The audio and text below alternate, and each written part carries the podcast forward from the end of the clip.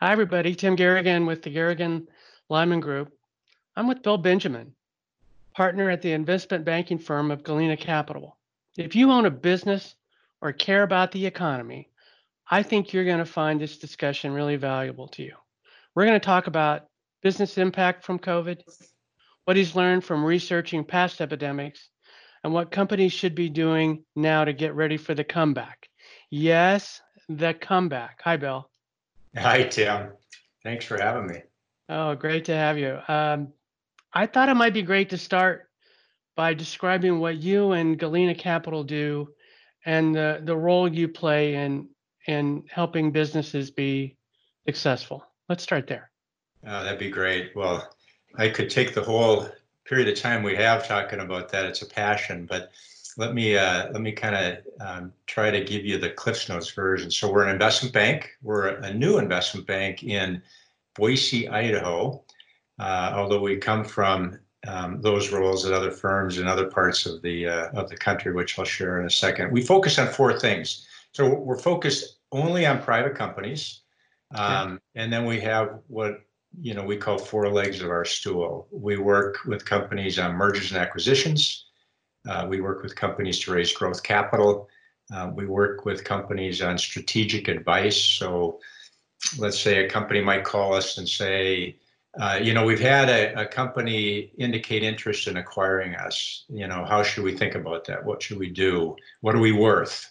Um, you know, should we pursue that or should we you know look at other opportunities right? Mm-hmm. and and how do we make that decision? So we'll help them with that. And then the fourth leg of the stool is restructuring. And restructuring would be anything from you know the capital structure of the company is not efficient for the current environment economic environment. Could be a partner um, wants to retire and you need to buy that partner out. Uh, partners you know decide they want to go different directions so one buys the other out um, you know things like that so Four legs of our stool, mergers and acquisitions, private placement, strategic advice, and restructuring. Um, we have three, uh, three key members of the team. Um, I'll go through my partners uh, very quickly. Uh, Jerry Sturgill. Um, Jerry was a former lawyer with Latham and Watkins in New York. He did a lot of uh, business, um, large transactions, really global transactions, including uh, doing deals with KKR and Carlyle Group. Um, but he's done, you know, deals from hundreds of millions of dollars to billions of dollars. Uh, as a lawyer, he then uh, decided to move back to Idaho, where he grew up. Um, he led the or started the Stoel Rives corporate practice in town here, and then decided to go out and start buying and selling companies, really in a merchant bank kind of fashion. Uh, did that successfully and and ended up with a firm called Headwaters, which then got acquired by Capstone. And, uh, and so he became an investment banker uh, for them. And so he, uh, Jerry and I started the company. Um, our, our third key member of the team is Juan Carlos Duque. He brings great experience, what I'll call from the other side of the table. He was with the Pritzker family office, uh, where he was working with investment bankers to buy companies or to sell companies for the Pritzker family.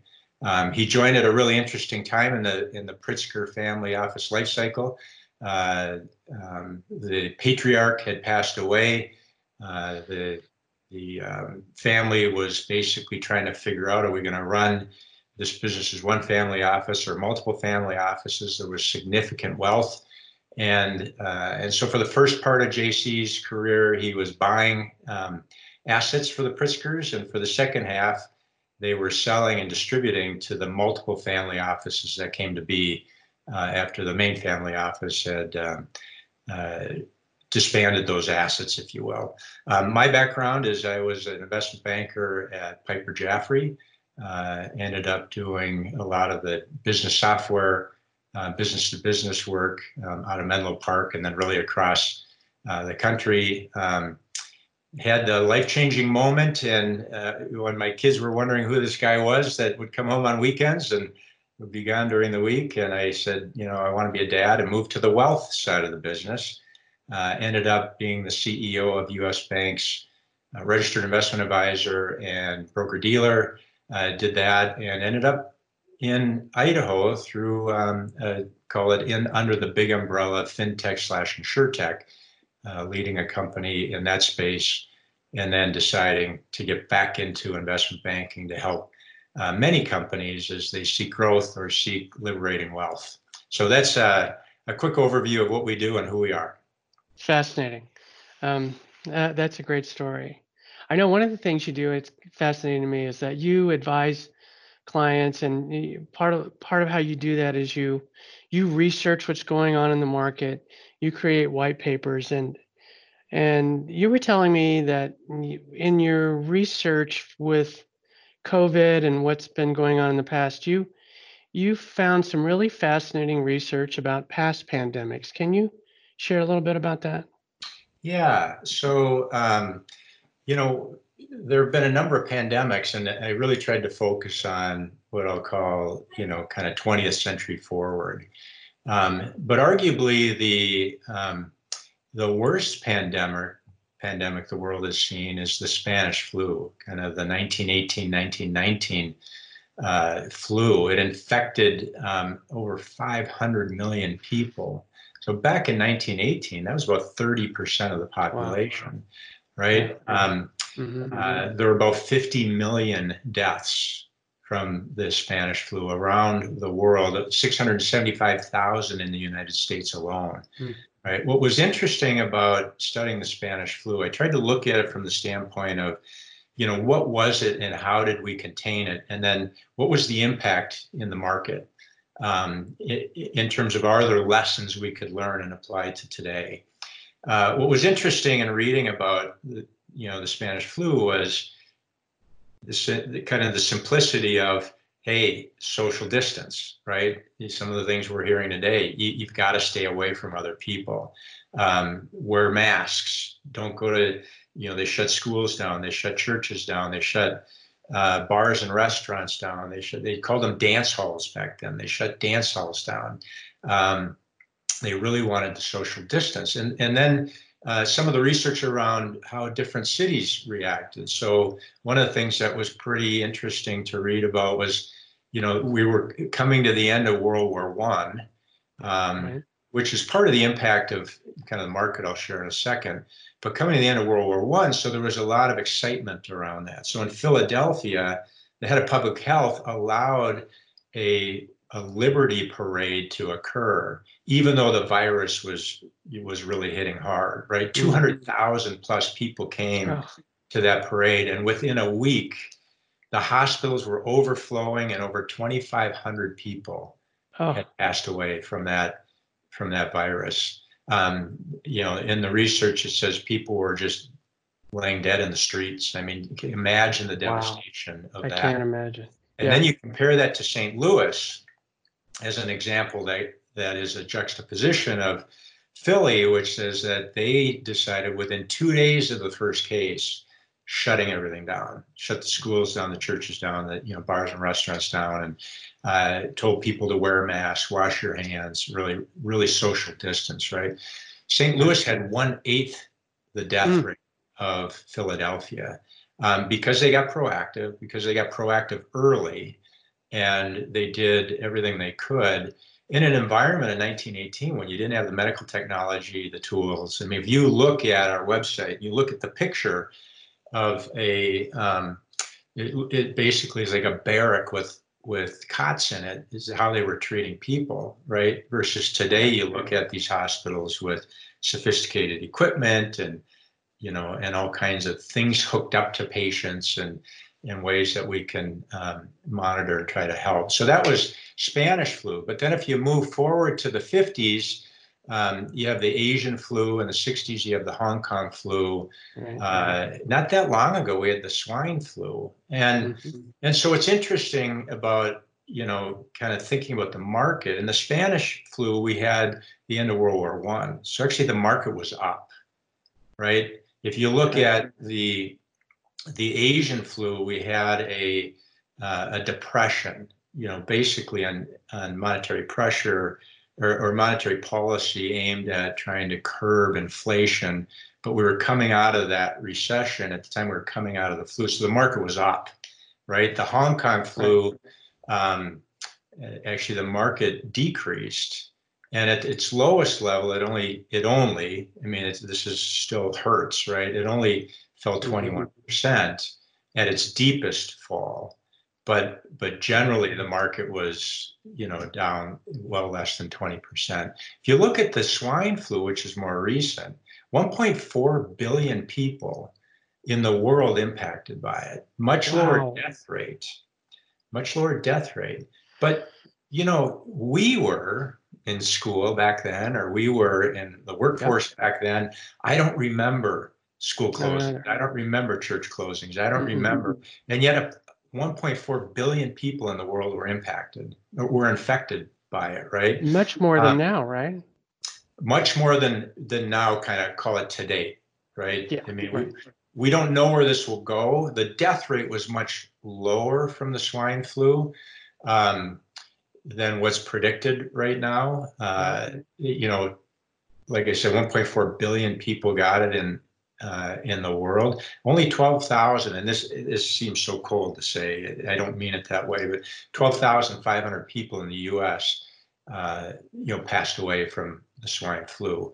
So um, so much lower death rate, but still highly infectious and therefore highly disruptive to work environments, school environments, and uh, and and the like. Um, uh, but we were coming out of the mortgage crisis. The market was up about 40% Hmm. throughout the period, right? So it's really hard to say, hey, here's what's going to happen based on past pandemics economically. Um, it's easier to say, um, relative to how do you get control of the virus, these are the things you have to do.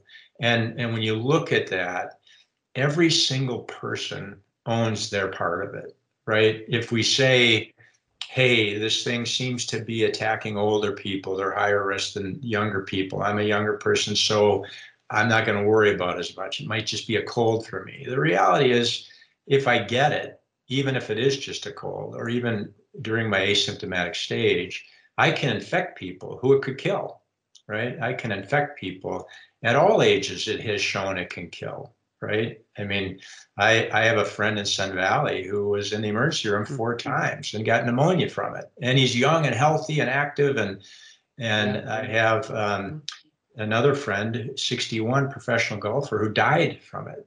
Right, was on a ventilator, and so I mean, this thing we just don't know enough about it yet to be able to say, um, you know, here's what's going to happen. But what we do know is every one of us owns the social distancing and and playing our role in in trying to so-called flatten the curve and make sure that we're doing what we can to um, uh, to allow public health to get their arms around it.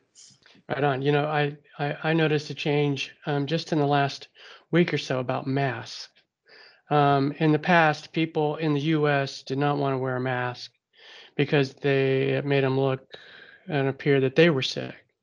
But Yeah. now that's flipped. Now Yeah. it's I'm going to wear a mask because I'm being, um, of course, to protect myself, but I'm being considerate of others Right. right? And I think that is a huge um, shift that's happened um, just in the just in the last week or so. Um, Yeah. as, you know, that's pretty cool.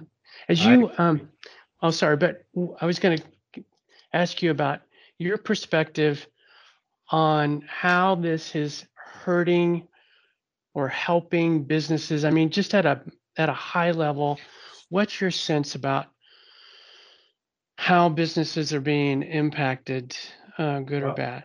Yeah, it's a great question, and and so we've all seen it in our own communities, right? Many businesses are impacted significantly. What's interesting, and a lot of people um, probably know this, but but maybe not. Seventy percent of GDP is made up of consumer spending. And so when the consumers are locked at home and spending goes down, businesses get hurt, right? And that and that's part of the challenge we're going through right now.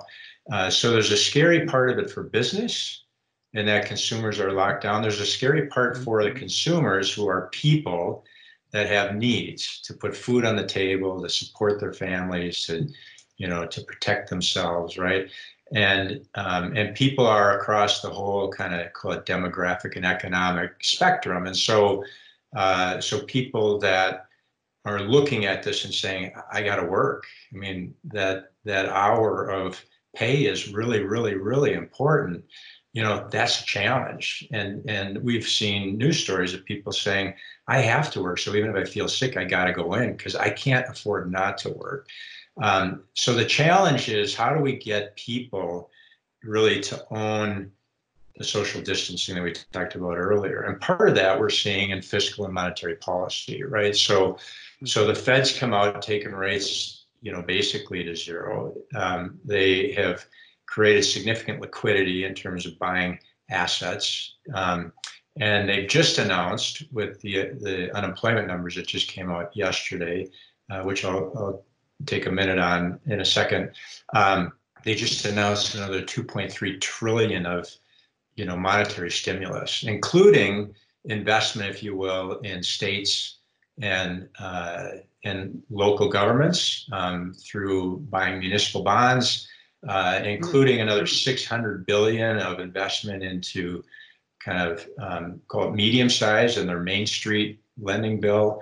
Uh, that's on top of the payment protection program. So these pr- programs uh, connected to fiscal stimulus, which is what the what Congress and the president have signed off on, the 2.2 trillion dollar CARES Act. Um, these programs are really meant to try to uh, well, and you have the unemployment programs where you're extending unemployment and you're giving, you know, $600 more um, uh, than typical state programs will give, right? Um, mm-hmm. so all this is meant to help people, as scary as it sounds, to help people to stay at home, you know, to not spread the virus. So, so, um, so the Fed and government, and you're seeing this across the world, and people are applying similar kinds of strategies differently, but but the end result is really to try to accomplish the same thing allow people to allow business owners to keep their employees safe, uh, allow employees to work from home or to be home and still get paid, right?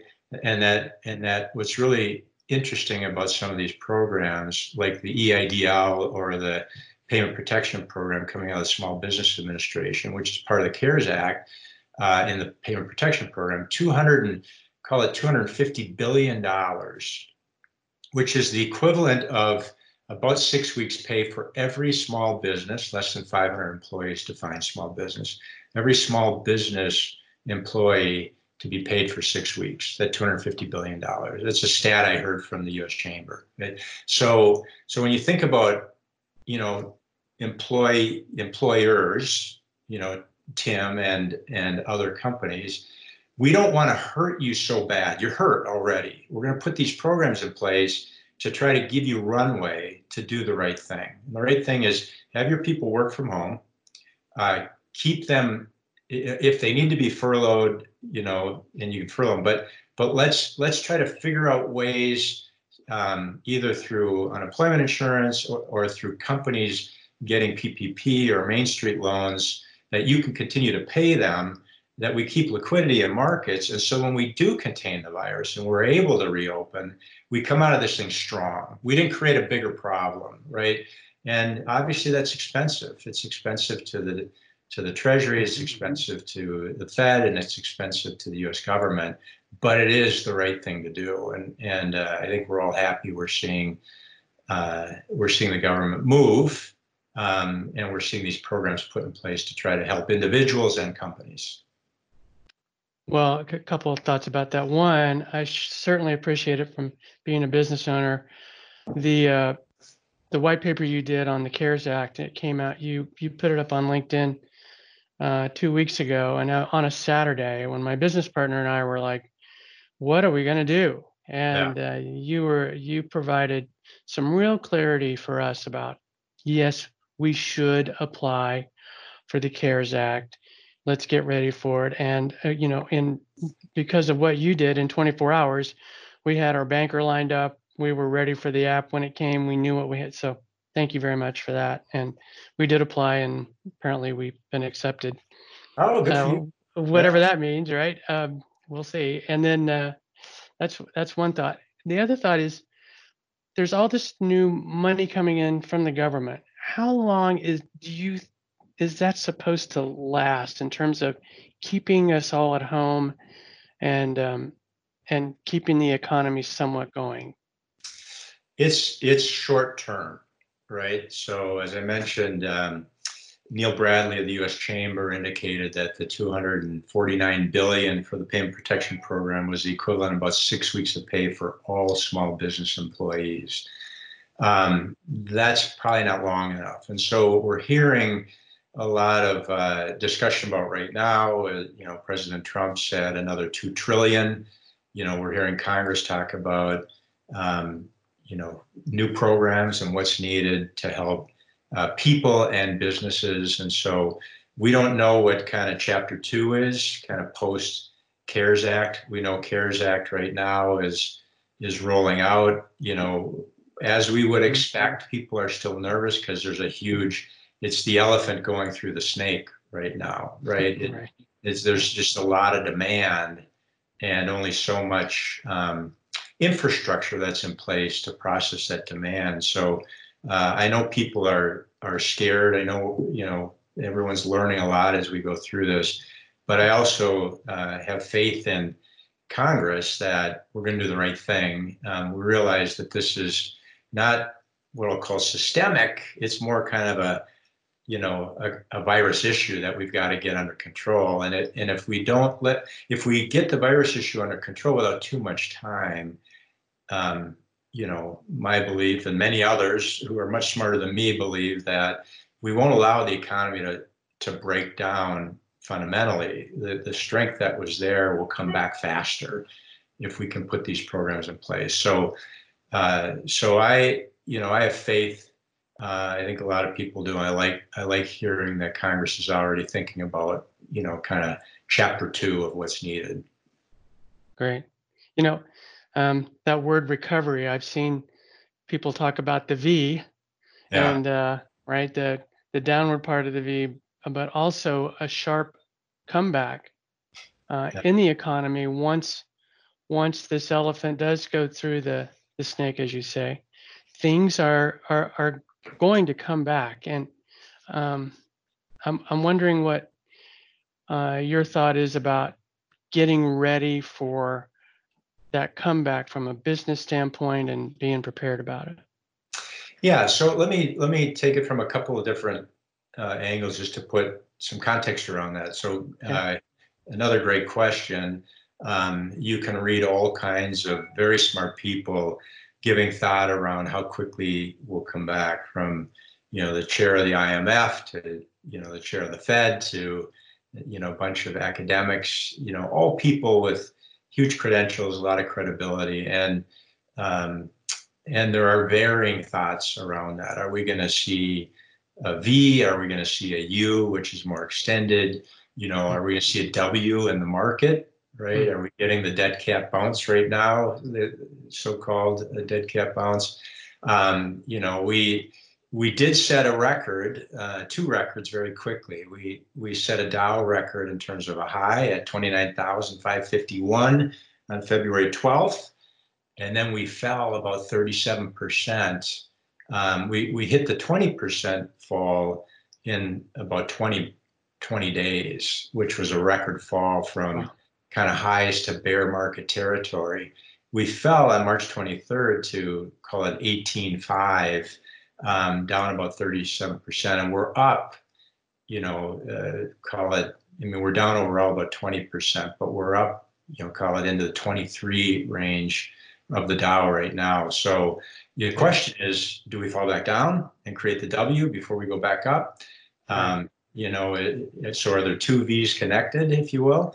Um, but if you look at some of the smart, you know, kind of chief investment officers and economists for the big global banks, like the J.P. Morgans and the Morgan Stanleys and the Goldman Sachs, you know, all of them reforecasted first quarter to be negative Okay. but a huge uh, change in their second quarter estimates. So a lot of them are, you know, negative 30 plus percent uh, GDP annualized, right? And and so the expectation is we're going to see a huge spike in unemployment, which we're seeing.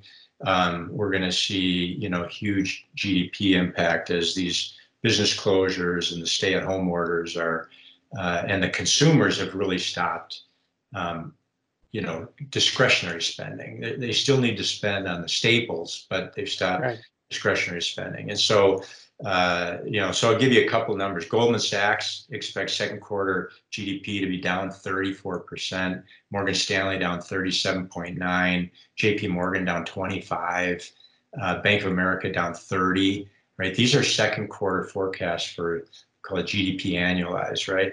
And then all of them expect some recovery, um, but at varying angles of the V, if you will, in the 2nd half of the year. And uh, uh, and so um, if, if, and I think they're all caveated on if we can get our arms around uh, COVID-19, if we can contain the virus, you know, if we can flatten the curve, uh, you know, we can we can begin to see an economic recovery. And then it's really how fast does it go, right? Mm-hmm. Um, but I think a lot of that is dependent on how fast we're able to contain the virus. Right. And probably question. Oh, it does. And then probably how fast people feel like it's okay either to one to go back to work or even to walk down the, the street and go into a store again, right? I mean, there's yeah. that that aspect. We're, we're all longing for that. I miss just walking into a coffee shop and yeah, I do sitting too. and working at a coffee table for a while. It's we're longing for that, but I think you know I think it's much smarter to do you know to be in and do what we're doing, right? Which is one of the right. fundamental changes I think we'll see going forward is you, you know, th- this approach we're taking now is forcing us to use tools we might have thought, yeah, we should do that. That sounds kind of cool. But we didn't do it really. And now we're forced to, and we're seeing how effective it is, how easy it is. I mean, I think there's fundamental shifts that will occur uh, because of this uh, long term. I do too. I just how we're using Teams technology here. It's like I could have had a V8. You know, why yeah. didn't I? Why yeah. didn't I use that? I mean, we've been using it for for quite a while, but to be able to have these kind of discussions is is is I find really insightful and easy, and uh, in some ways, I feel more connected. Um, yeah. um, what do you think businesses right now should be doing to to to make themselves ready for um, the, this comeback, whenever that is?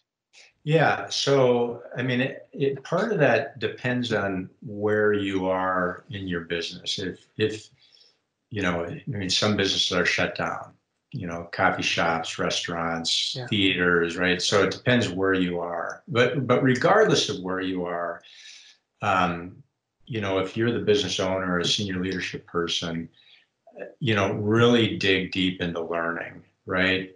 Um, really dig deep into financial controls, operational controls, really understand uh, your supply chain. Um, you know, make sure that you know on the supply chain, you know, kind of call this the black swan event. You know, where do I have exposure in my supply chain? You know, where have my supply right. chain partners struggled? Um, what can I do to be either helping them uh, or making sure I have backup plans or or having a change if I feel like you know what this exposed you know the rocks that tell me I, I need to make a change right? But um, you know you and I are both working with a company by the name of Melt which I think is really sharing a best practice in in this but I'd also say you are too, and I, would like to get to that in a, little bit. But um, uh, the you know the key is really um, take this time where you're kind of scrambling, if you will, to survive.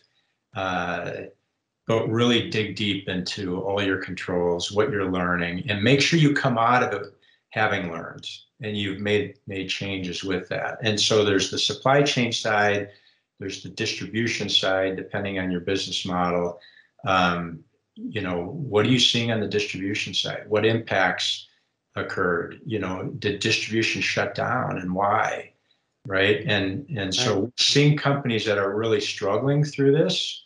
I mean, you look at, you know, you look at what we've talked about, airlines and automotive and churches and schools and restaurants and, you know, cruise lines and oil and gas and you know there's a lot of you know, sectors that have really struggled from this. But then look at grocery stores, look at restaurants that deliver food, look at gig economy companies like, you know, Instacart and Postmate and, you know, Grubhub and, you know, others that are delivering needed supplies to consumers. Um, so consumers still have staples they have to get. And, and so there are ways consumers are spending money, even though they've stopped in a lot of other areas, entertainment and kind of the, those discretionary dollars. Um, but within that, you know, if you're a company, you ought to be looking at all that and thinking about, okay, All when I come out of this, I'm seeing where companies are doing well. I'm seeing where companies have really struggled. I'm seeing where I'm really struggling or where we're really struggling.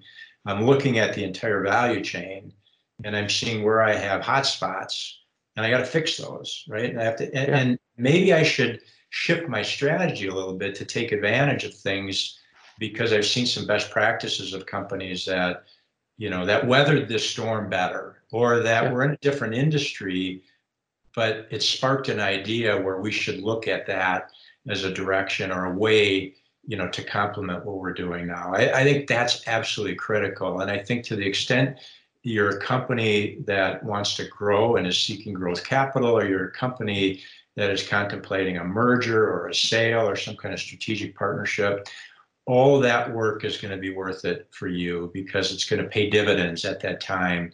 You go out to raise that capital, you go to merge, you go to sell your company, or you establish a strategic partnership, right? It, Right. All those things are going to be helpful to you. You know, I the mantra I have with my management team right now is, uh, what is it that I don't see? Because what I don't see is costing me money. Yeah. And uh, I, right, and I think Right. that's just been a wonderful way to start asking the questions about better vi- visibility, better dashboards.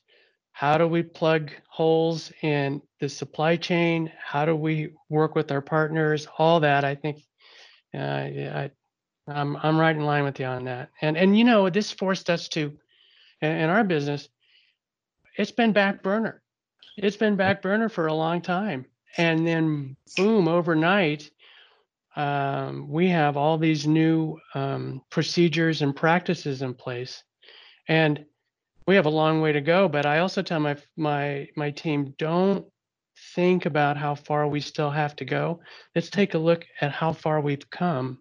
Look at the gain we've had since uh, Feb 12, Feb 15, something like that. It's been phenomenal change, positive change and growth. So, Right. um, Well, when I look at your business, uh, really on the service side, which which is you know critical to our economy, um, and the discussions we've had, I you you have a lot of best practices that I think would be helpful for people viewing this to to hear some of the things that you're doing. But when I look at, you've got highly talented, motivated people that are making impacts in companies big and small, right? In Right. terms of what you're doing to help them brand, to communicate a message, to reach out uh, to a, a target client base, to expand client bases. You know, this is a highly skilled labor force. And when something like this hits and everyone starts to tighten the belt, and then they start to wonder, okay, what does this mean?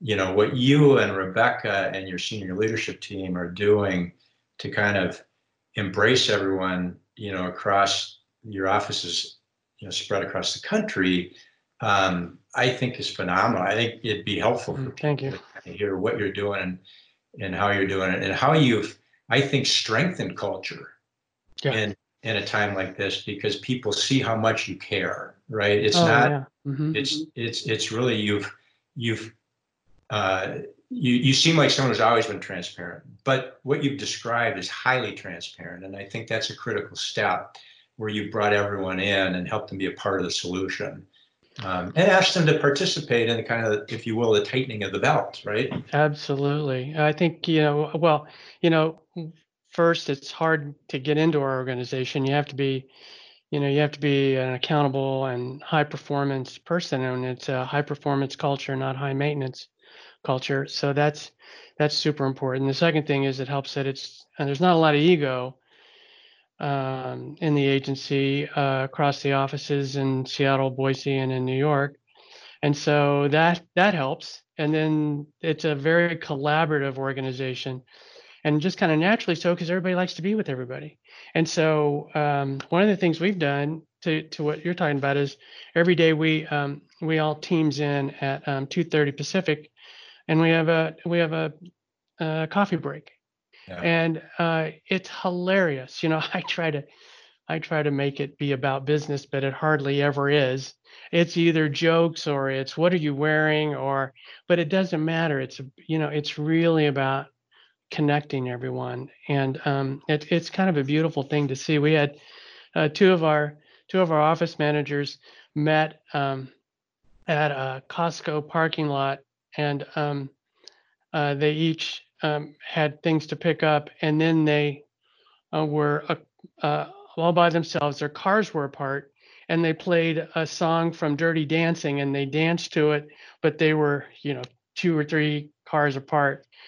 and then they showed it to us yesterday. It's like, wow, that you know, that is just such a beautiful moment, you know. That so there's there's things like that. I think teams helps a lot, and um, and then I think what you know what we're working on right now well we, we exist as an organization to to create a bigger impact and realize a greater future for our clients our employees and our communities right? And so we're these days um, um, you know we're, we're about business transformation world-class digital experiences and really creating great brand engagements that that drive loyalty and and really exponential growth for our clients. That's that's what those features are about. And so um, right now, we're more interested in understanding how we can be useful to our clients, um, not trying to sell anything or make any money, just how can, can we be of help? And so it's interesting to see how we, we've helped some businesses pivot, to your point,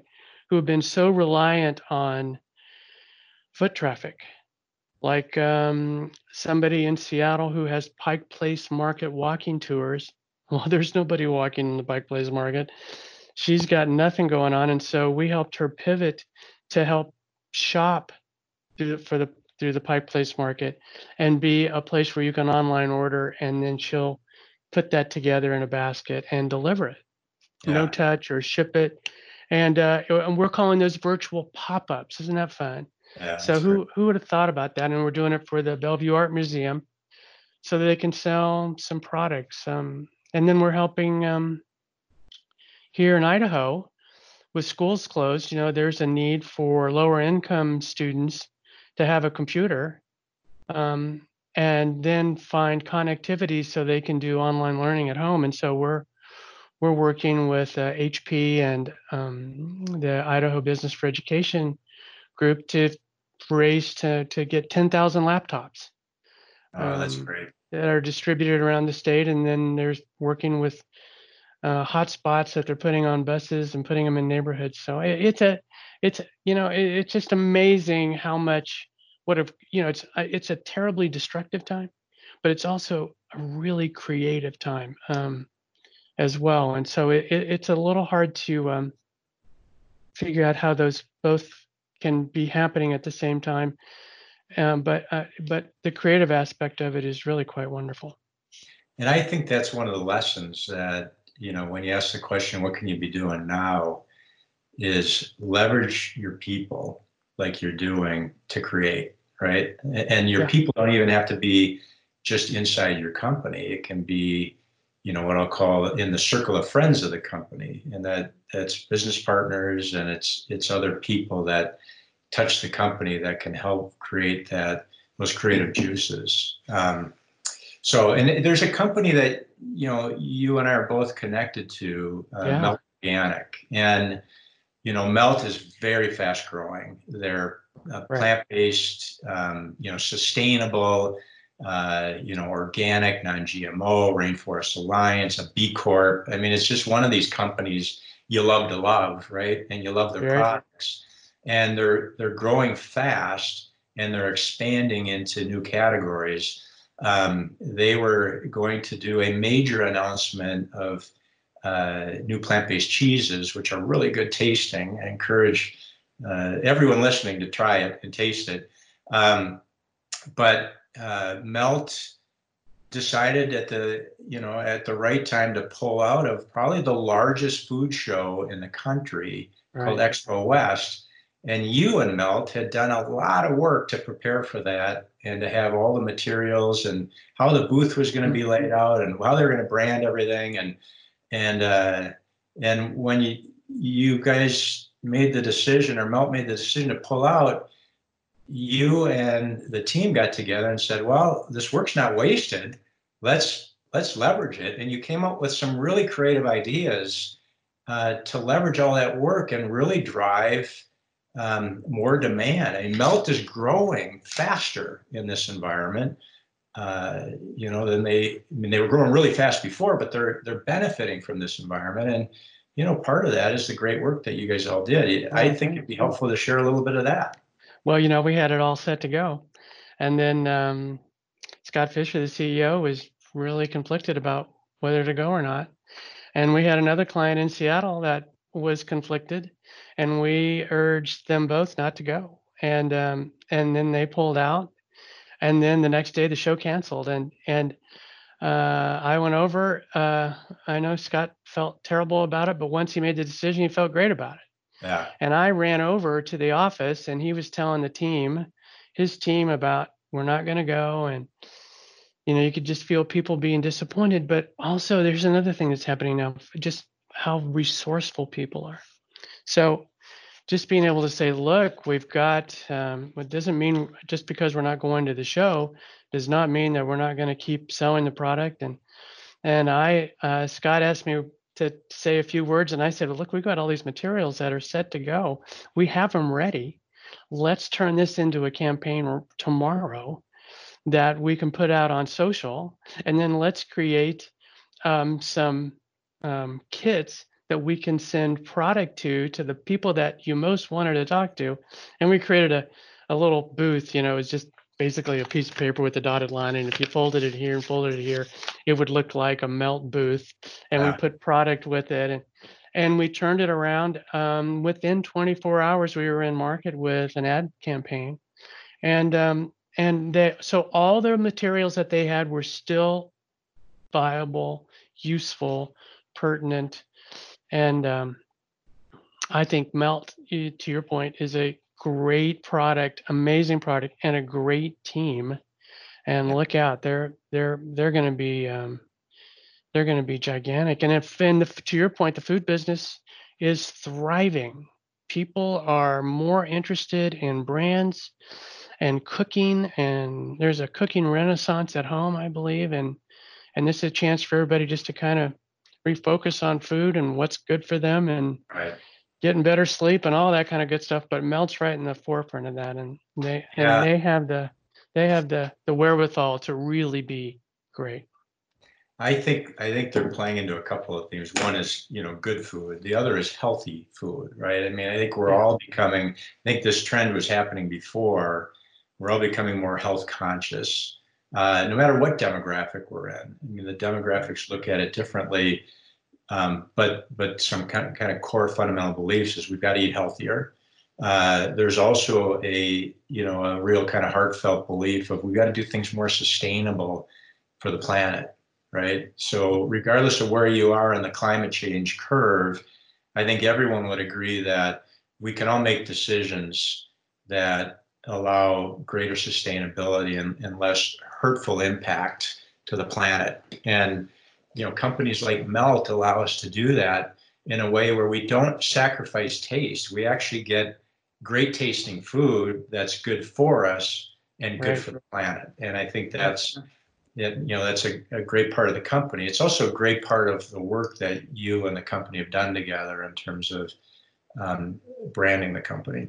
Well, thanks. Hey, we're we're we're about out of time. I love the perspective that you have on, you know, where business is going and the business climate. And we talked about some of the white papers um, that you have done. Are you? Do you have other white papers in the works that um, we can look forward to? Yeah, we do. Um, we have a couple that we're working on right now. Uh, you know, kind of the unfortunate but fortunate side. Um, uh, is you hate to talk about the word bankruptcy. Um, Right. Probably easier to talk about the word restructuring. Uh, but there is likely to be a high demand for um, help in that arena. And so we're going to be publishing a white paper on bankruptcy and restructuring. You know, so if you're in that situation, kind of, you know, what do I do? How should I think about this? You know, who who should I be working with? How do I how do I navigate these waters? Um, so we've got that coming out. We've got a white paper coming out on how do I sell my business. Hmm. Um, and uh, so those will probably be our next couple of white papers that we roll out. Awesome. Well, um, maybe uh, after this come out, we can uh, have another discussion in a couple weeks and talk about those two. I would love it. Oh, awesome. Well, uh, this is Bill Benjamin, uh, who's at Galena Capital. I just want to, I just want to bring up your, your website here, just so people have a good, um, there it is. Here's your beautiful site in beautiful downtown Boise. And, um, we sure appreciate your, your time today, Bill, and a great discussion. All right, Tim. Well, thanks. Thanks for having me, and uh, and I loved it. I look forward to more, many more. We'll see you back in a couple of weeks and you be safe and be well. I'm Tim Garrigan. And uh, if you'd like to know more about uh, my company, the Garrigan Lyman Group, you can see us at glg.com. Bye, Bill. Thank you. Bye. Thank you, Tim. Be safe, everyone.